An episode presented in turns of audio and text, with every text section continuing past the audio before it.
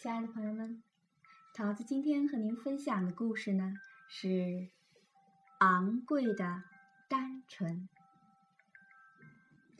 国王最心爱的猫爬到树上去了，国王苦苦的哀求他：“亲爱的猫，请回到我身边吧。”猫不肯下来。骄傲的王后看到了，愤怒的厉声大叫：“我命令你离开那棵树，快给我滚下来！”猫依然不肯下来。大厨师刚刚做好了香喷喷的蛋糕，他讨好的哀求着猫：“想不想吃蛋糕啊？都给你了。”嗯，猫看上去有些心动了，但它深吸了一口气之后，还是不肯下来。巫师平常总觉得自己法力无边，于是呢，他准备了一份咒语，声音忽高忽低的念着：“叮叮咚，叮叮咚，叮叮咚。”猫觉得巫师的举止很可笑。叫了两声，仍旧不肯下来。渔夫听说国王的猫爬到树上，赶紧跑来帮忙。他拿着一条鲜鱼挥舞着，可猫呢，只是看了看，仍然不下来。原来他不想吃鱼呀。国王有个智囊团，每个人呢。看起来都很有学问的样子。他们召集了紧急的会议，讨论了很久，终于找到了问题的症结。问题呢，就出在大树上。我们必须将那棵大树砍掉。他们将会议的结论向国王报告。国王听了呢，觉得蛮有道理，就高兴地说。哎呀，你们真是能干极了，就想到这么妙的点子了。那如果呀，我的爱猫真的下来了，我会重重的赏赐你们的。于是呢，国王派人去请来了樵夫。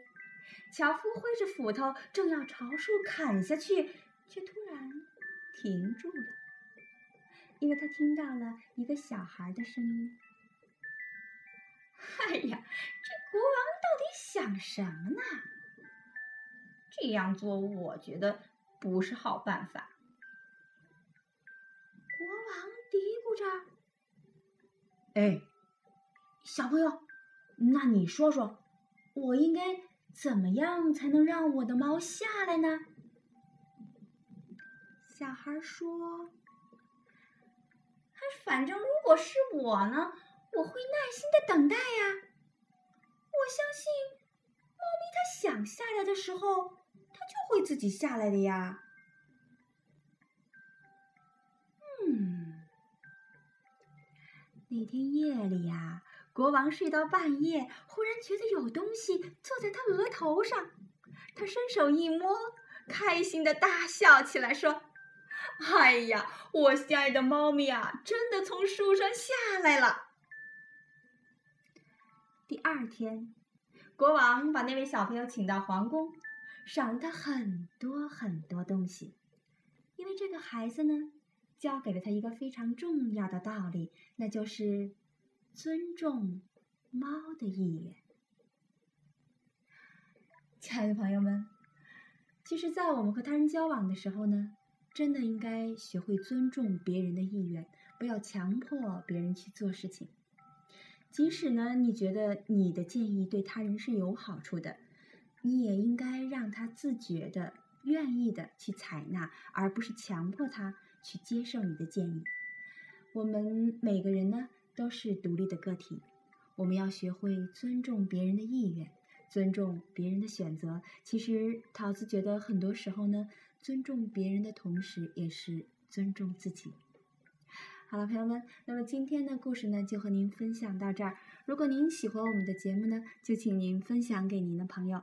桃子和渺茫微文所有的朋友呢，在这儿和您静静的分享，分享您分享给别人后的那种幸福和快乐，分享我们想要带给您的那种温暖。好了，朋友们，今天的故事呢，就分享到这儿，我们下期节目再会。